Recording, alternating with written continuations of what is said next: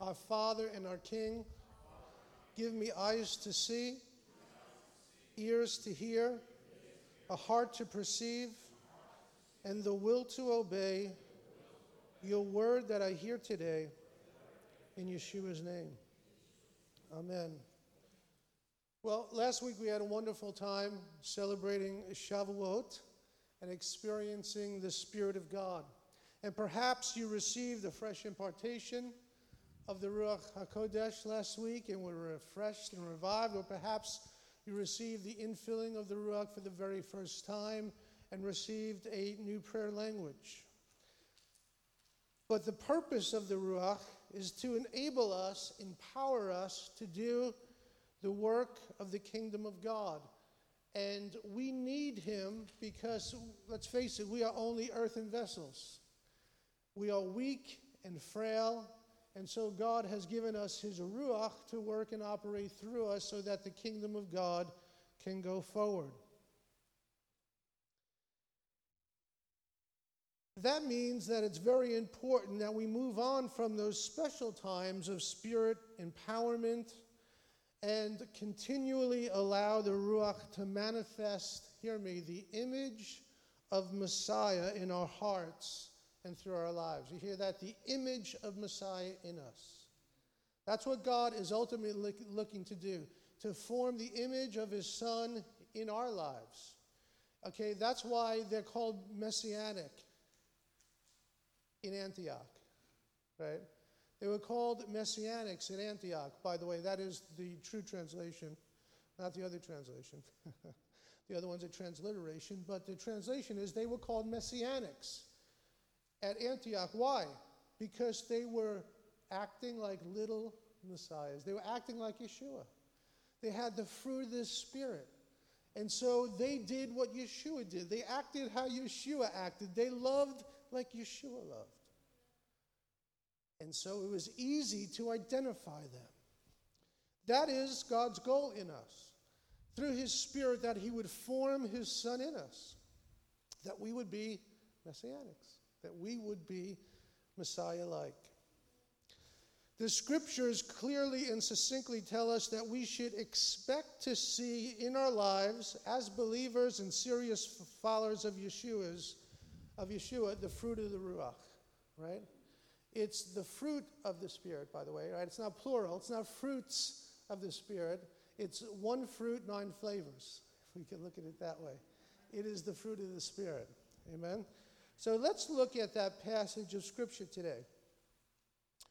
And let's ask and see what God perhaps would speak to us. I want to tell you this. Can I tell you that there is a shortage of the fruit of the Spirit in the body of Messiah? And I believe that God wants to restore that in a big, big way. And He's going to do it through you and through me. Amen? So, before we can get to the good stuff, we have to get through a little bit of the bad stuff. So, in uh, Galatians chapter 5 and verse 19, this is what it says.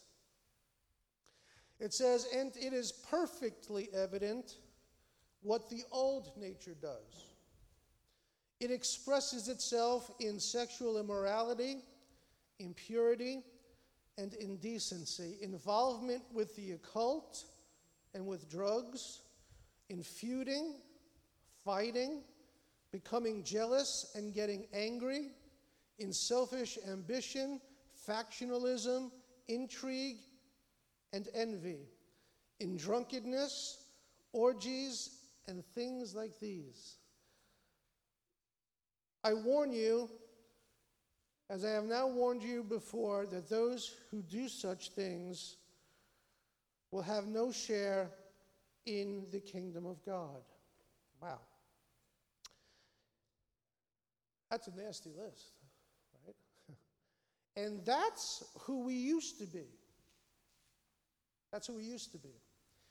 That's what our old nature looks like our nature before we were touched and transformed by the Ruach of God. That's what you see in the world when you look around. And, you know, they're legalizing drugs like crazy, right? All sorts of indecency abound. guess what? It is clear. Look what how that started. And it is perfectly evident, okay, what the old nature does. So the things that you see around you in the world is perfectly evidenced, right, of the old nature, of the sinful nature, of the flesh, is another way to put it. That's who he used to be. That's a picture of the natural, ungodly man and the one we as believers want to distance ourselves from. Amen? As we look to be formed into the image and likeness of our Messiah. It goes on to say the good stuff, right? It says, But the fruit of the Spirit is love, joy, peace, patience, kindness, goodness, faithfulness, humility, self control. Nothing in the Torah stands against such things. How good is that? Who doesn't want those things, right? Abounding in their life. So, over the upcoming weeks, we will be looking at the fruit of the Ruach and what it means to walk in and cultivate it in our lives. Because fruit needs to be cultivated, amen? It is the fruit of the Ruach, but we need to cooperate with Him to see that fruit manifest in and through us. So, today, I will be looking at the fruit of love or the flavor of love. Someone has written about love and said this Expressing the fruit of love is to be purified of heart, moving toward being immersed in the love of God and neighbor, an acceleration of the believer's growth in Messiah likeness. If you're growing as a believer, every single year you should look more and more and act more and more like the words you read about when you read the Gospels, when you read the Besorah, when you encounter the life of Yeshua. Now, you're not going to be Yeshua, okay? Be clear on that. But you're going to be more and more like him, just like a son isn't the father, but a son who is really close to his father will emulate the father more and more. And so we are to be like Messiah. That's a good way to take a little litmus test of how we're doing in our faith. Are we like Yeshua? More and more, are we growing in that way? So, to break this down a little, let's first look at the Great Commandment. Did you know there was a Great Commandment in the Scripture? Besides the uh, the Ten Commandments, there is a great commandment.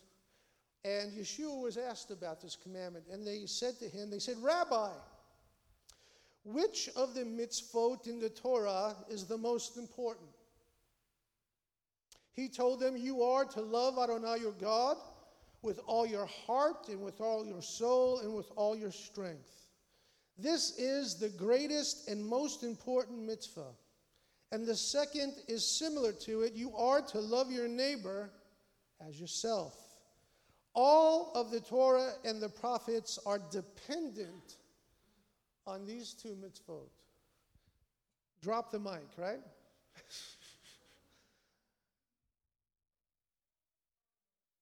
I wish I had a physical, I don't have a Bible. I don't have a Bible on them.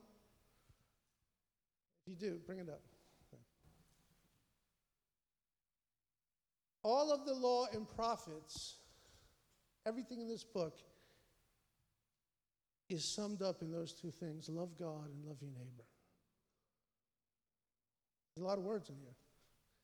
Summed up love God, love your neighbor. It sums it all up. That's pretty profound. But why don't we see much of it?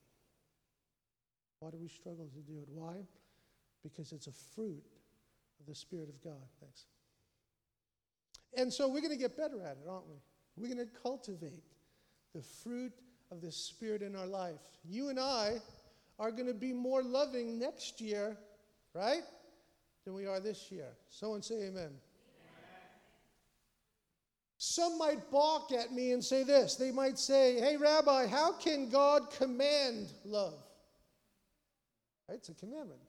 Love God and love your neighbor. How could God command love? Well, first, love is the very essence of who God is. The scripture said, doesn't say God loves. It does in places, God so loved the world, but it says God is love. That's who He is. Through and through. If you pinch God and take a little bit of God's DNA, got your hair, God. and you threw it in a tester, right, and spun it down, it's going to come out love. Right? Whatever you do, God is at the very core of his DNA love. Amen? But God in this passage is instructing us to love him and to love others based on what he knew he was going to do in and through us by his Spirit that He was going to pour out His Spirit upon us, and that His Spirit is going to bear fruit in our lives. Look what it says in the letter to the Messianic Jewish community in Rome, chapter 5 and verse 5. It says this God's love for us has already been poured out in our hearts. How? Through the Ruach HaKodesh who has been given to us. God's love has been given to us. So if you're going to say, well, God, I need more love, no, no, you need, God's given you his love. We need to allow his love to cultivate that seed of love that he's deposited in our hearts through the Ruach HaKodesh. Love is powerful. I want to tell you this love is the cure for the world. It, it really is. That's why God could sum up the whole book in a sentence. because it could be summed up with love. But listen, you and I both know that that's easier said than done. Nations are fighting against nations, they're not blowing each other kisses. Imagine seeing that on the news. little love fest on the border of Israel. And, wouldn't that be great? But it's not happening because love does not fill the hearts of humankind on their own. That is a supernatural working of the Spirit of God. That God takes that fallen human nature that we read about, it's nasty. There's everything nasty about it. It wants to do occultish things, it wants to do evil things, it wants to do unclean things. And God removes that from us and puts His Holy Spirit in us, and we don't want to do those things now. Now God starts to move and work righteousness and goodness and love in our lives. And we have to allow Him to do that so that one day we can see people one to Him, right? I want to tell you that this generation that's coming up needs to see the love of God.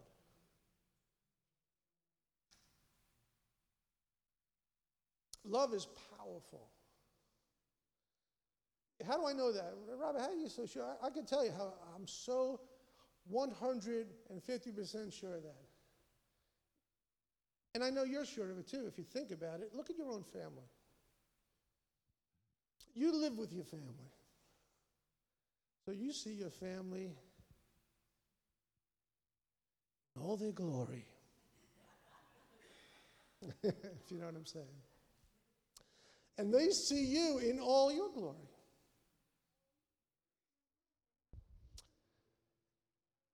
And they love you.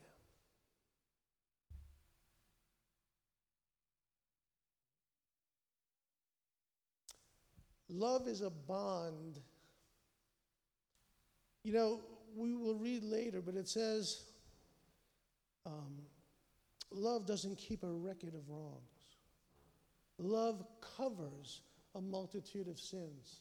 Have I sinned against my children? Absolutely. I've blown it, I've said wrong things, I've put my foot in my mouth more than once. But I can tell you 100%, 150% my kids love me and I love my kids. Why is that? Because love is powerful. Love covers things that you can't just repair with a negotiation. You can't repair with a $100 bill and say, hey, love me. Now, you might like me. you might like me a lot if I start handing out hundreds, and you might come up and say, What a guy, right? That rabbi, what a mensch. He is a mensch, that rabbi. But love is a totally different thing. Love has the ability, because it's so strong and powerful, to cover over sin and shortcomings and foibles. And that's why nations, if they were walking in the spirit of love, could throw kisses across the border instead of trade rockets. Love is a powerful thing. And the Messiah is commanding us to love God first and our neighbor second. So, this love is what is germinating and growing in the heart of every believer. I believe it's growing and germinating in you. I know this because He's poured His love out in our hearts through the Ruach HaKodesh. And make no mistake about it, love, hear me, is the hallmark of the kingdom of God and the overarching attribute of the people of God. And where you don't see love, you're not going to find God.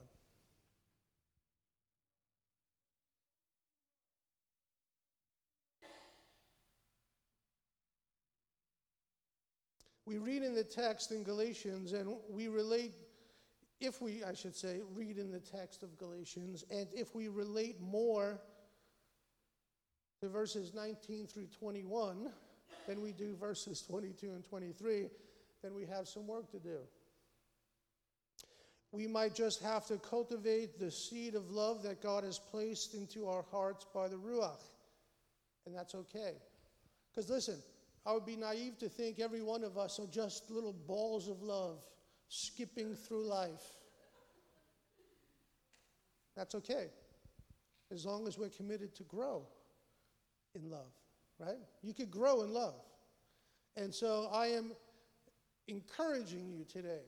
Let's purpose to grow in the love of God. Hey, perhaps some of the ills of the world that you notice you can help fix by becoming more like Yeshua in this area. Isn't it cool? Here's the Messiah. He's a religious man, evidently. Or maybe not so much. Who knows? In the sense that of what people think about religion. But here he is, the Messiah, God walking on earth, right? And everybody loved him. Except the really religious. But they loved Yeshua. The sinners wanted to be around him. The people wanted to be around Yeshua. Why? Love. The love of God. They were experiencing the full dose love of God. I have a hunch when you get and we get into the kingdom of God in its fullness, so in the, in the heavens of heavens where, where God lives, the love of God is going to be so, you're going to be so, that's why we always say, you know, people who pass on and we pray for them to come back, they're probably saying, don't pray for me to come back. How dare you pray for me to come back? I am in the liquid love of God. Who in the world wants to go from that back into this? This is like a dump compared to the love of God. So the love of God is an awesome, awesome, awesome thing. And guess what? You and I are called to walk and live and flow in that love. In one of his sermons, John Wesley wrote that our walk with God is about love filling our heart, taking up the whole capacity of our soul, which clearly expresses the flavor of love. For as long as love takes up the whole heart, what room is there for sin? If love takes up your whole heart, what room is there for sin? Or evil for that matter? or anything wrong. There's no room for anything else. But do we spend our time filling our hearts up with love? Ask yourself that question. Do you spend your time filling your heart? Think of the thoughts you have towards your spouse or your family or to that cranky neighbor next door or that workmate that perhaps doesn't work like they should and causes you to work harder? Are you filling up love in your heart toward them? Hope you are, because love will change them. See, in our flesh, we think if we give them a little knock on the head, you know, that'll change them. But the truth is, love will change them. If love fills your heart, this means that through the working of the Ruach, we allow Him to change and mold our affections. You know what? I am really at the point, you know, we, God wants our heart of hearts God wants the real thing, the genuine article happening in our heart. We could come, anyone could be religious. You know, the most ungodly person could be religious. You could train uh, the, uh, an un, you could train a prisoner who's done grievous things to walk into a setting and close his eyes and lift his hands and sway to music. He can and it could look good on the outside, but it's not the outside that counts. It says man looks on the outside. That's what we see. You look good, you smell good, you wow. But God looks on the heart. When God looks at you, He doesn't see your outside, He sees your heart. And so, cultivating a heart of love there's nothing like it. And God is calling his people in this hour to do exactly that. It's been already established that the Ruach has already moved upon our hearts if we're his servants. And we must allow the expression of love to flow through our lives. Yeshua is commanding it to love God and to love your neighbor as yourself, right? One way we do that is by offering God our praise, our worship, it says in Yeshayahu 25, O Lord, you are my God. I will exalt you. I will praise and give thanks to your name, for you have done miraculous things, plans formed long ago, long ago fulfilled with perfect faithfulness. I want to say this a heart of love towards God is a heart of worship towards God.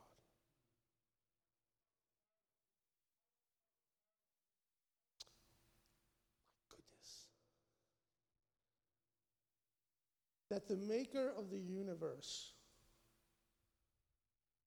would desire to sit enthroned on our praises is a mind boggling thought. But he does. And he delights in it. it. Says God sits enthroned on the praises of Israel. Our love for God is seen not only in the good times and in the sanctuary but it's also seen in challenging times. Look at this verse. But about midnight, we know this verse. I'm not going to, maybe I should. But about midnight, when Shaul and Silah were praying and singing hymns, they were in jail. They were locked up in stocks. They were bound hand and foot. Now, think about you. Your head in a stock, your feet in a stock, and you're locked down. First of all, I'm already uncomfortable, right? Just bending like that. And you're going to be there all day and all night for days on end. Would you be in a good mood? Right? Would you be just humming away songs of praise in your heart? Maybe not. I hope so. But here's the thing Shaul and Silah were. And it says that they were praying and singing hymns of praise to God.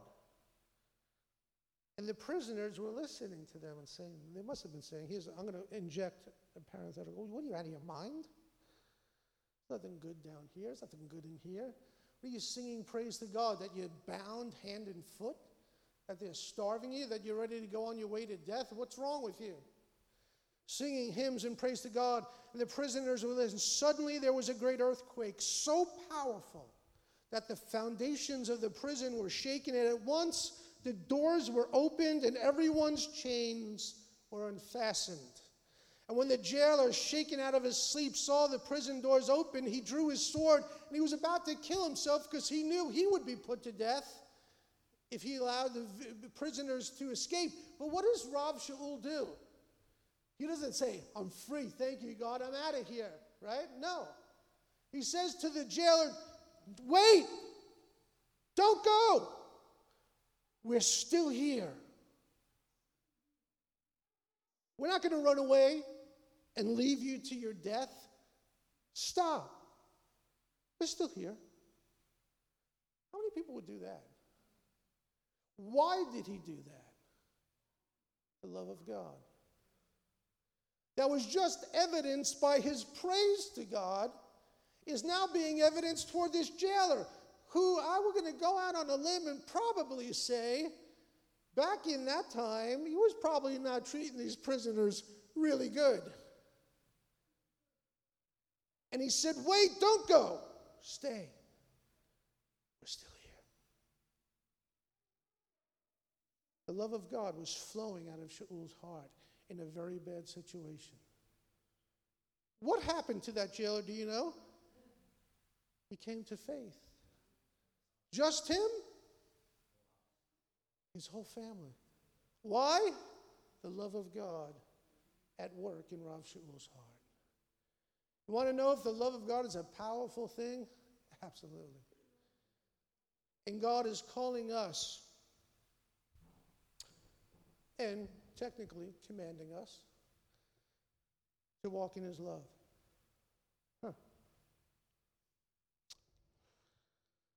Loving God is manifest in the hard times and the easy times, and this is something we can choose to allow to flow out of us. This is what I want to tell you about praise. Don't be stingy with your praise and your worship. Don't be stingy. Don't say, Well, I'm not in a good mood. I want to tell you this if you're in a good mood, a lousy mood, God is still worthy.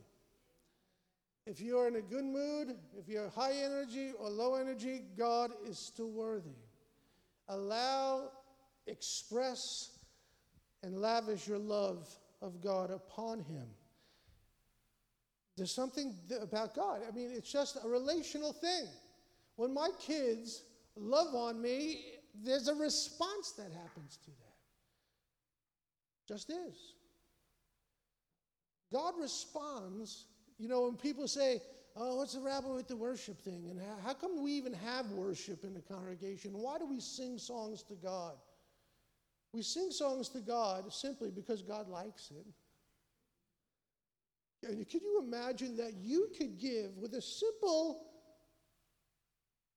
lifting of your voice and hands, God? I think He's the man that has everything, by the way. you know what I'm saying? He's the ultimate man that has everything, but that you could give God something that he enjoys. That's a pretty profound thought in and of itself, that your praise he delights in.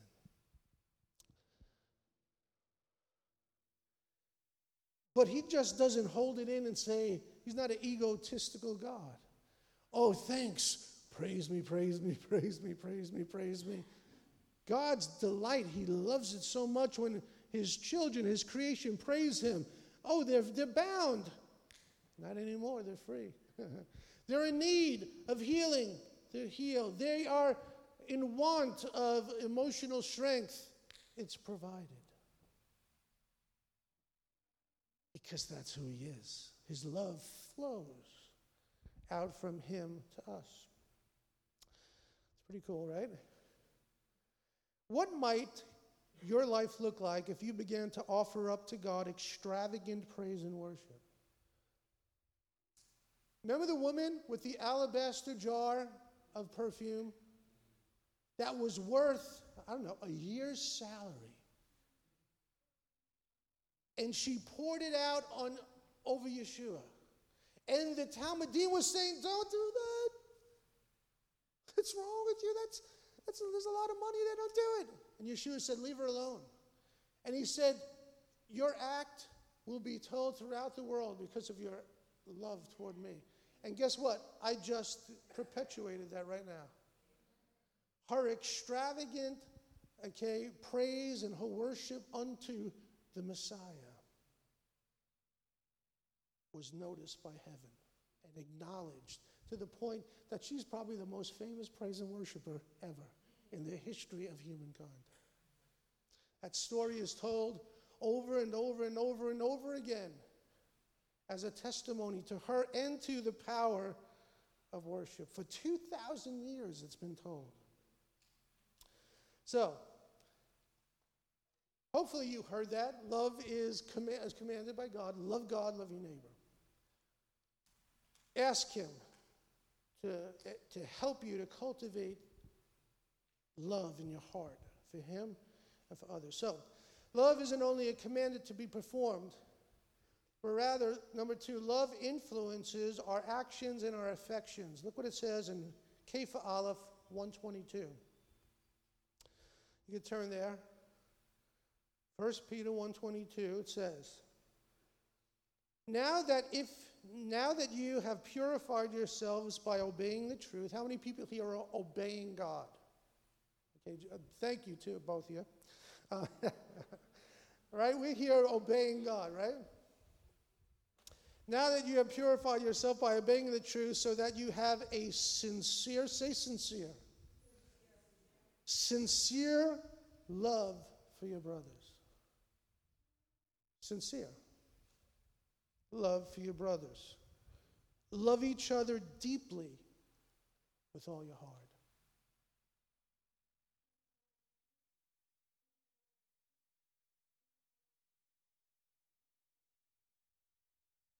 The best way to understand this is by evaluating what love is and what it's supposed to look like lived out in the life of believers. So, to do that, I'm going to go to the best passage for that is 1 Corinthians 13. You can turn there with me. I know we, don't have a PowerPoint today. But if you have your little ebook, you turn. Or if you have a Bible, you can turn. And hear this powerful description. Rabbi, I'm, I'm a loving person. Great. So everything I say right from this list is going to bear witness in your heart. But if there's things on this list that don't bear witness in your heart as to who you are, this is a great opportunity, friend. There is no condemnation. But there is a great opportunity for you to say, hmm, this one I need to work on a little bit. I need to cultivate this in my life and allow God to work His love in you. So, this is what love is. This is how it looks like in your family.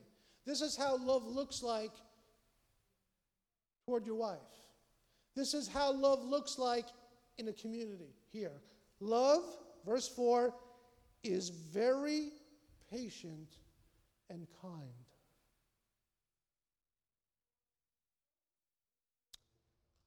Love is very patient and kind. Selah. I'm going to raise my hand. Am I the most patient person? Nope. I need work. I'm already I'm, I'm signing on the dotted line to God. Help me. Love is very patient and kind. I told you once, a few months back, there's, a, there's not a lot of kindness flowing around in our society today. But that's what love is. Love is kind. So if you evaluate yourself and you say, well, I don't know if I'm that kind of a person, well, then you say, God, Spirit of heaven, help me to be kind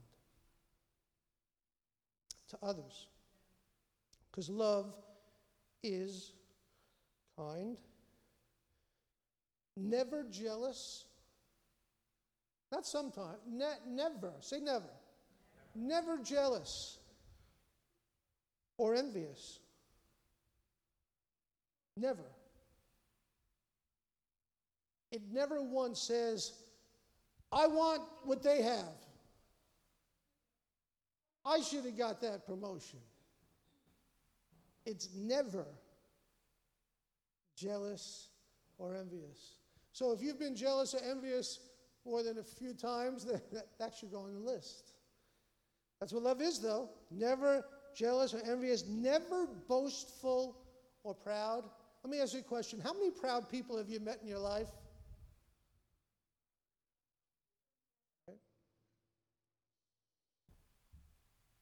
Right? It's not boastful. I do, I've done, I can, I am. I mean, let's face it. Anything, that, anything good that comes out of us is God. God is, there's not one human being on earth that God is looking at and saying, wow.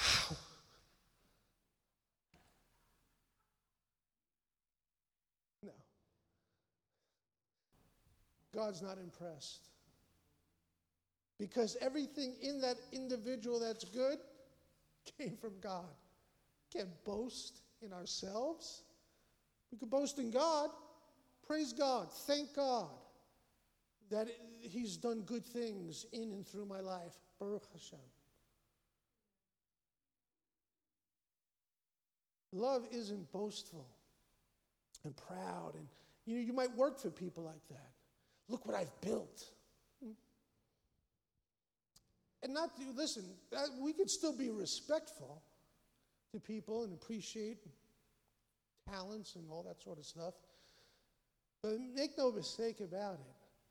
Pride and being boastful and braggadocious and all that sort of thing is not love. Love is not that. Love is never haughty, selfish, or rude. Not rude.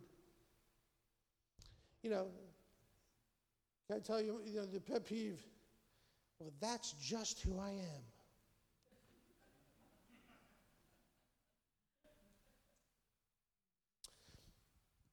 I, I don't buy it. I don't buy that's just who you are. Uh, that, my friend, is rude. And that's on you, because I choose to be rude. I've been rude a few times in my life, and guess what? Every time I've chosen to be rude. Being rude is not a godly attribute, and it's not love. Love is not rude, it's not selfish. Me, me, me, me, me, me, me, me, me.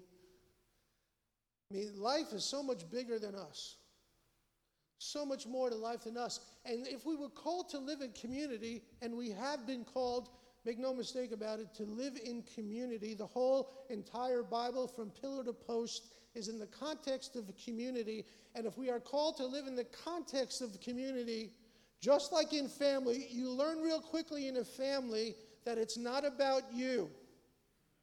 Right, mom? right? Not about you. No, no, no. You're last in, in the way it works. Yeah, it's not about you, not about me. Okay? And when you take that posture, think about when everyone takes that posture. Now, let's just break it down. I know it's Father's Day, so I'm going to, sorry, ladies. All the respect to the ladies. But let's take dads for a second.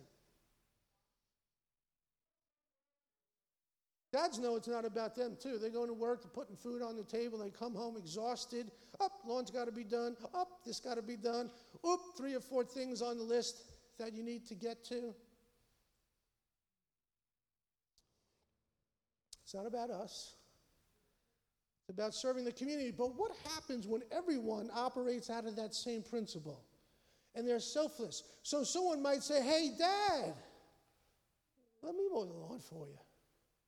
Because it's not about me. Dad, take a break. Go have an iced tea. Well, I do the lawn. And then you see mom is slaving at the dishes after she cooked and the whole bit. Hey, mom, someone else will step to the plate and say, Hey, mom, sit down. I'll do the dishes. And Judy's saying, Please hear this message. because when you're selfless and not selfish, you understand it's not just about you.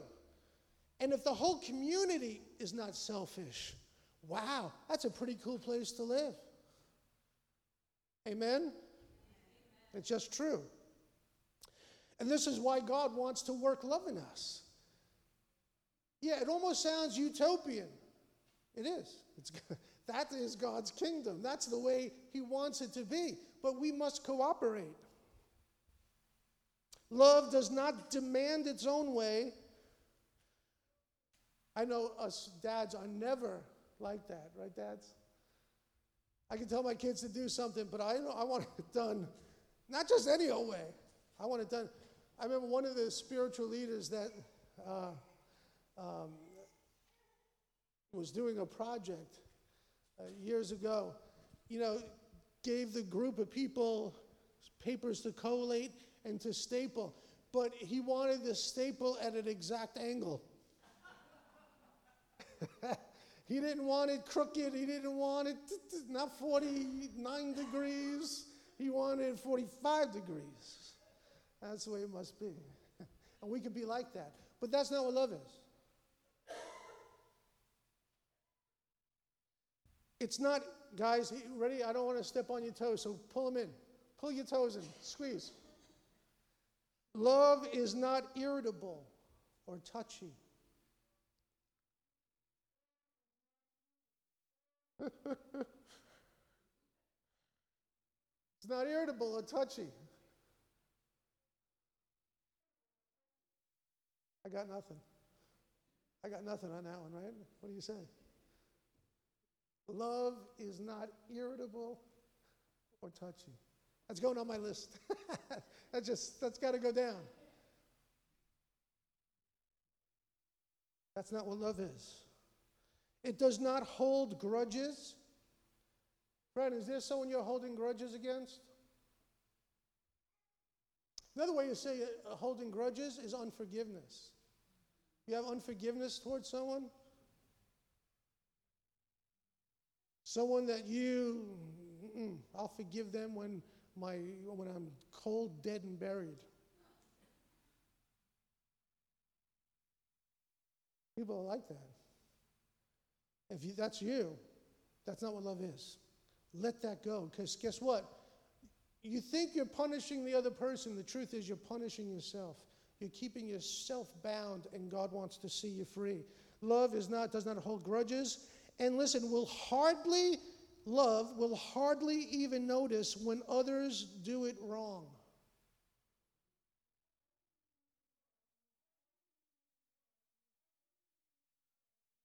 Oh, did you just hit me upside the head? Didn't notice. Will hardly even notice when others do it wrong. That's what love is. It's never glad about injustice, but rejoices whenever truth wins out. If you love someone, you will be loyal to him or her no matter what the cost. You will always believe in them, always expect the best of them, and always stand your ground in defending them. All the special gifts and powers from God will someday come to an end, but love goes on forever. Friends, I want to tell you that's what love looks like.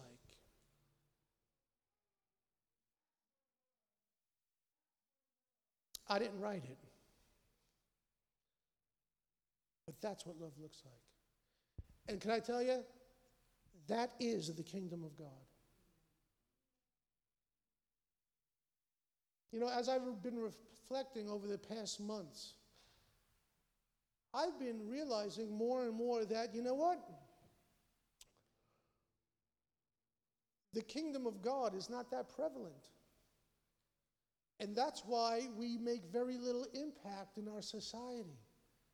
Because what I just read to you, let's be honest. Do we see that abounding? Do we see that little oases of those attributes abounding? But guess what? The good news is they can. It could abound from you, from me, from here, from us, from this place. We can. As we allow the Ruach HaKodesh, as we pay attention, when he says, don't do that. When he, when he speaks to your heart and you know he's telling you, don't be rude, be nice. Don't be selfish now. This is not the time for it to be about you. And he says, serve and let it be about someone else. It's those little impressions that the Spirit would speak to our hearts that we need to cooperate with. And we say, Yes, God, I'll obey. And I'll speak a kind word instead of a little sharp, hurt word. And I'll do an act of kindness instead of an act of selfishness. And those little things, when we begin to respond to the Ruach like that, people are impacted. People are impacted by kindness. You want to know why? First, because it's so rarely experienced. When you go into a place, whether it be a business or any place, and someone is kind to you, it impacts you. Because unfortunately, we don't experience it a lot. But we should be experiencing it a lot, shouldn't we? And we could be a catalyst for change. Amen? So, what we've been talking about here, and I'm closing, is about genuine transformation. That's what it's really about. Transformation from who we used to be as indicated right in Galatians verses 19 through 21, that's who we used to be. That worldly, fleshly ah, person into who we are now, into verses 22 and 23, where love abounds.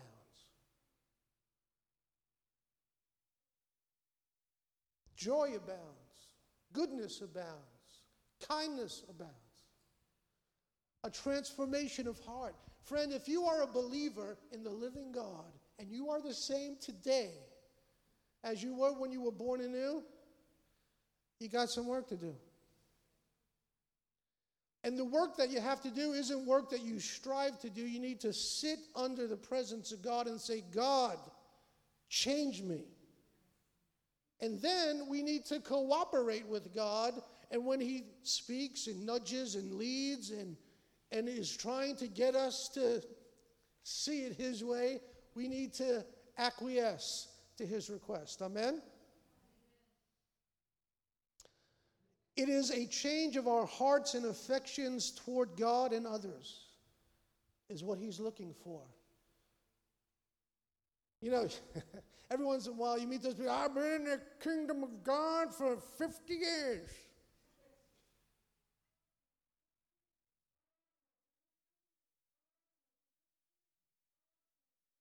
You don't even know what to say because they don't seem like it.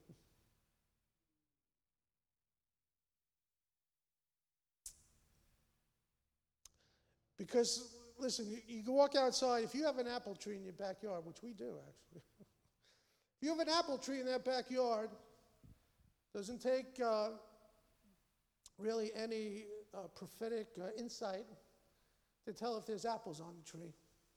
Matter of fact, I could sit at my kitchen table, sip a cup of coffee, take a quick little peek, and say, Apples are in. Right there. See them. Go pick one, go get one. Doesn't leave much to the imagination. Neither does the fruit of God's Spirit. So if you think in your life people don't see who you are, you're wrong. People see who you are. Your family sees who you are. So I don't know who you are, so that's good for me. um, but what I'm saying is, who you are and who I am needs to line up with what that says we could and should be.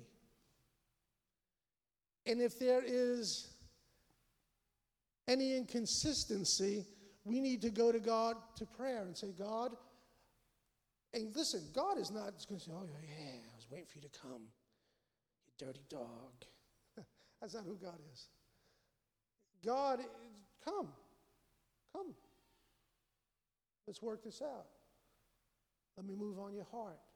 Let me help you with this so you could be more like me. So they could see you in a community of faith and say, hey, they act like messianics. They act like little messiahs. They're so loving and kind and gentle and good and respectful. And they're not rude and they're not puffed up and they don't think who they are. And oh my goodness, those people, I like that. Matter of fact, I read my Bible this morning and when I met them, they kind of give me the same impression that they're like that. They're those people. That'd be a pretty cool thing, wouldn't it? People walk into your house and say, There's something about this house. My gosh, those kids are so nice. They're so respectful. They're so kind. Imagine that. So if we think people don't notice when we're rude and selfish and all those things, they do. And so God is calling us to love Him, to love others, to see our affections changed so we would truly be bearing the fruit of the Ruach HaKodesh through our lives. One fruit, many flavors. And the first flavor we're talking about today is love. Amen? I want to close with this quote from Terry Johns, and this is what it says Transformed affections are at the core of our new identity. Real change is represented genuine transformation that is ontological in nature. With the transformation of affections, a change of being takes place. A change of being takes place. So think of the scripture. You are a new creation. The old things have passed, and behold, the new has come change of being takes place. We do not simply identify with God, oh, I'm a follower of God, but are transformed to the very presence and nature of God and participate through the Ruach HaKodesh in the life of God. That's what it's about. Change. That people notice, man, every year, right? Listen, if you were an athlete, and you didn't get better every year, you'd be out of a job. The coach better notice you got better. You got faster, you got stronger, right? The coach better notice you got better, or else you're out of a job. Well, this is what this is kind of saying that if we're believers, it's not just saying we acknowledge God, it says that we've been transformed and we're being transformed in who we are every year, every day, every minute to be more and more like God. Every relationship is affected, and our way of being in the world is repositioned. That is, our transformed nature results in a new expression of life and values.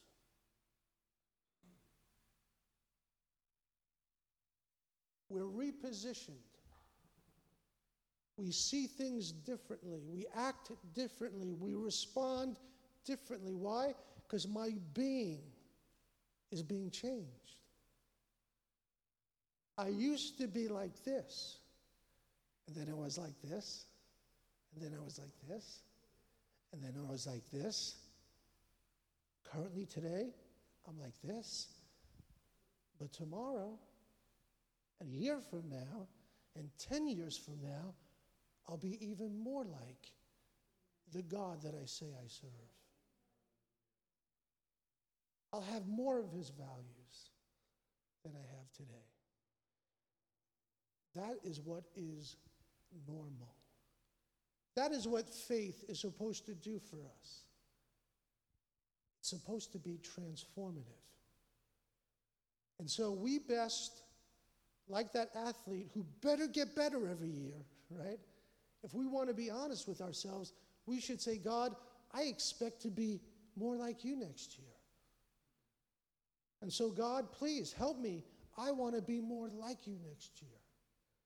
I want my heart more tender next year. I want to be more loving next year.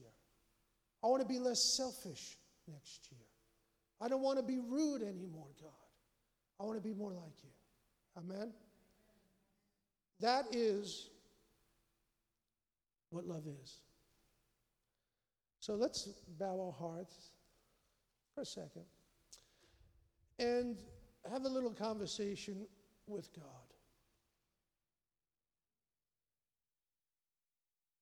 The good news is it doesn't matter where on the spectrum you are. if you are need a lot of work, a little work, moderate amount of work. I doubt there's anyone here that needs no work, but we all need work. So to say, God, I heard that. God, I want to walk in the fruit of love in my life, in my family, in the community, towards my children, my friends, my neighbors, the people I interact with. I want people to see you in me. I want them to notice that I'm not like everyone else, that I'm like you. That would be a good thing. so, God, you see that in our lives. You see that in our hearts. God, we desire to be more like you. Abba, we cry out that you would show us how to walk a walk of love, that we would be a loving community. God, that it expresses itself toward others in a way that would be glorifying to your name. So, Ruach Hashem, we say, help us in our weakness, speak to us, sensitize us to your voice, that we would hear your leading and your nudging and your gentle guidance, and we would respond appropriately. So, Father, we thank you, God, that you are the best example of a loving Father. And we ask you to help each and every one of us to follow in your footsteps to live lives filled with love toward you and love toward others. And God, that our lives would bring much glory to your name. And we ask it in the name of Yeshua, our Messiah. And everyone said, Amen. Let's stand to our feet. I want to say the blessing over you. And you will be dismissed to go. Um, just want to encourage you to have a great and blessed Father's Day to you fathers out there. To my mishpacha, according to the same gender.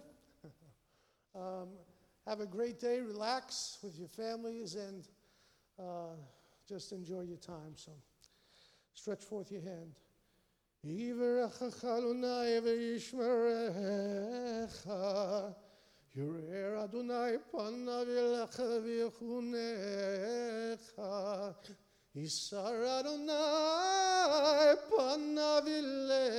Ilecha v'yasem lecha shalom.